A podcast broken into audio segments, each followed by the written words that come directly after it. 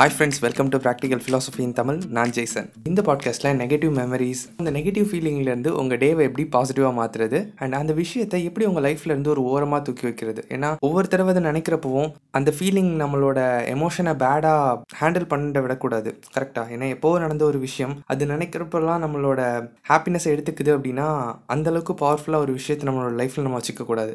நம்ம ஒரு டேயில் என்ன மைண்ட் செட்டில் இருக்கோம் அப்படிங்கிறத மாற்றுறதுக்கான அத்தாரிட்டியை ஒரு பாசிட்டிவ் ஃபீலிங்க்கு ஒரு பாசிட்டிவ் மெமரிக்கு தான் கொடுக்கணுமே தவிர ஒரு நெகட்டிவ் எமோஷனுக்கோ ஒரு நெகட்டிவ் பாஸ்ட்க்கோ நம்ம கண்டிப்பாக கொடுக்கக்கூடாது ஸோ அதை எப்படி ஓவர் கம் பண்ணலாம் அப்படின்னு பார்க்கலாம். முதல் விஷயம் நம்ம எல்லாருக்குமே கிட்டத்தட்ட இந்த நெகட்டிவ் மெமரிஸ் அப்படின்றது இருக்கும். நம்ம புதுசாக ஒரு விஷயம் ஸ்டார்ட் பண்ணுறப்போ இதுக்கு முன்னாடி நம்ம ஃபெயிலான விஷயங்கள்லாம் நம்ம தாட்டில் வரோம்ல அந்த மாதிரி எடுத்துக்கலாம். நம்மளை ரொம்ப எமோஷ்னலாக இன்ஃப்ளூயன்ஸ் பண்ண ஒரு விஷயம் அது ரிலேட்டடான சில விஷயங்களை நம்ம ரியல் லைஃப்பில் பார்க்குறப்போ அந்த மெமரிஸையோ அந்த தாட்ஸையும் நம்மளுக்கு மறுபடியும் ஞாபகப்படுத்தும். அது ஒரு பர்சனாக இருக்கலாம் ஒரு ஈவெண்ட்டாக இருக்கலாம். சில நேரங்களில் காரணமே இல்லாமல் கூட அந்த தாட்ஸ் வரும். பட் அல்டிமேட்லி அதை ஒரு தாட்டாக மட்டும் வச்சுக்கிறதுக்கும் அந்த தாட் உங்களை இன்ஃப்ளூயன்ஸ் பண்ணுறதுக்கு அலோவ் பண்ணுறதும் உங்கள் கையில் தான் இருக்குது. இதில் நான் சொல்ல வர விஷயம் என்னென்னா அந்த நெகட்டிவ் எமோஷனோ அந்த சேட் ஃபீலிங்கோ ஒவ்வொரு தடவை நம்மளுக்கு ஞாபகம் இருப்போம் இதில் நமக்கு ரெண்டு ஃபீலிங் வரதுக்கு வாய்ப்பு இருக்குது ஒன்று வந்து நமக்கு அது மேலே கோபம் வரும். இல்லைன்னா அது மேலே கவலை வரும். அதை பற்றின பயம் வரும். இந்த மாதிரி விஷயங்கள் ரெண்டாவது. இந்த ரெண்டில் ஏதோ ஒரு எமோஷன் தான் வரும். உங்களுக்கு அது மேலே கோபம் வந்ததுன்னா கிட்டத்தட்ட அது நல்ல விஷயம். உங்களுக்கு அது மேலே பயம் வந்ததுன்னா அது கண்டிப்பாக அது நல்ல விஷயம் இல்லை. பயமோ கவலையோ அந்த மாதிரி விஷயங்கள் வந்ததுன்னா அது நல்ல விஷயம் இல்லை. நான் ஏன் அப்படின்னு சொல்கிறேன் ஒரு விஷயத்து மேலே உங்களுக்கு எப்போவுமே கண்ட்ரோல் இருக்குது அப்படின்றப்போ மட்டும்தான் அது மேலே உங்களுக்கு கோபம் வரும். பட் நாம் நெகட்டிவ் எமோஷன்ஸ் இந்த பாஸ்டில் நடந்த மெமரிஸ் அப்படின்னு நினைக்கிற நிறைய விஷயங்களை நம்ம யோசிக்கிறப்போ நம்ம கவலை தான் படுவோம். நீங்கள் வேணால் நீங்கள் நினைக்கிற விஷயங்களை கொஞ்சம் திங்க் பண்ணி பாருங்களேன். கவலை தான் நிறைய நேரத்தில் இருக்கும். அந்த சேட் ஃபீலிங் அந்த ரிக்ரெட் இருக்குல்ல நம்ம ஏன் இந்த விஷயத்த பண்ணிட்டோம் தப்பாக பண்ணிட்டோமே அந்த இடத்துல கொஞ்சம் பெட்டராக ஆக்ட் பண்ணியிருக்கலாமே அப்படின்ற விஷயம் தான் மைண்ட்ஃபுல்லாக இருக்கும். பட் எப்போ உங்களுக்கு அந்த விஷயம் மேலே ஒரு கோவம் வரும்ல ஒரு ஒரு தடவை அந்த மெமரி உங்களுக்கு ஸ்ட்ரைக் ஆகிறப்போ அந்த விஷயத்து மேலே நீங்கள் கோவப்படுங்க. ஆக்சுவலி உங்கள் மேலே கோவப்படாதீங்க. அதுதான் அந்த கவலையாக வெளியே வருது. பட் அந்த விஷயத்து மேலே கோவப்படுங்க. ஏன் இது இப்படி இருக்குது. இது இப்படி இருக்கக்கூடாது அப்படின்னு. நீங்கள் அதை அக்ரெசிவாக ஹேண்டில் பண்ணுங்கள் மற்றவங்க கிட்ட இல்லை உங்ககிட்ட. ஏன்னா அந்த விஷயத்தில் நீங்கள் கவலைப்படுறதும் அதை நினச்சி ஃபீல் பண்ணுறதும் அது இன்னும் இன்னும் ஸ்ட்ராங்கான ஒரு விஷயமாக மாற்றிடும் அக்ரெஷன் அப்படின்ற உடனே கன்ஃபியூஸ் பண்ணிக்காதீங்க.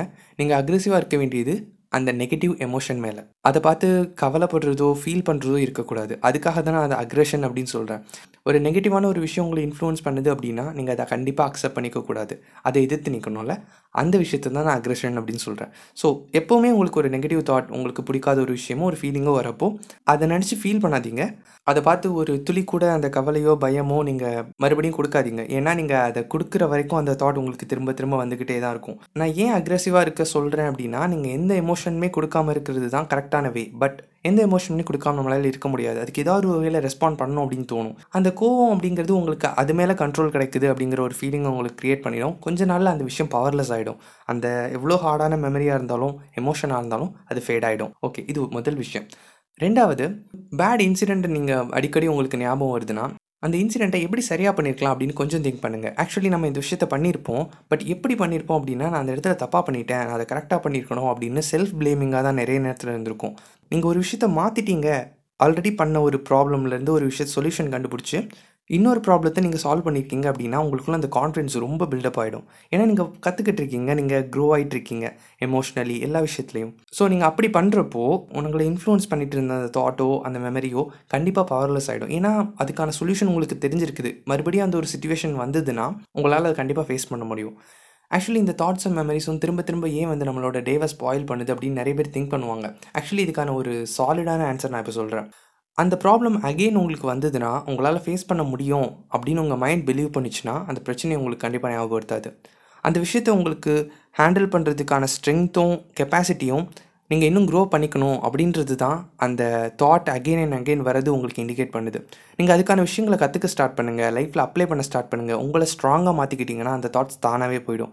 ஆக்சுவலி அது எந்த அளவுக்கு உங்களை நெகட்டிவாக ஃபீல் பண்ண வைக்குதோ அந்த அளவுக்கு நீங்கள் அந்த விஷயத்துலேருந்து கற்றுக்க வேண்டியது ரொம்ப இம்பார்ட்டண்ட் உங்கள் லைஃப்க்கு ஏன்னா திரும்ப திரும்ப அந்த தாட் உங்களுக்கு வருதுன்னா அந்த விஷயம் உங்களுக்கு கண்டிப்பாக ஃபிக்ஸ் பண்ண வேண்டியது அப்படின்னு உங்கள் மைண்ட் உங்ககிட்ட சொல்ல ட்ரை பண்ணுது.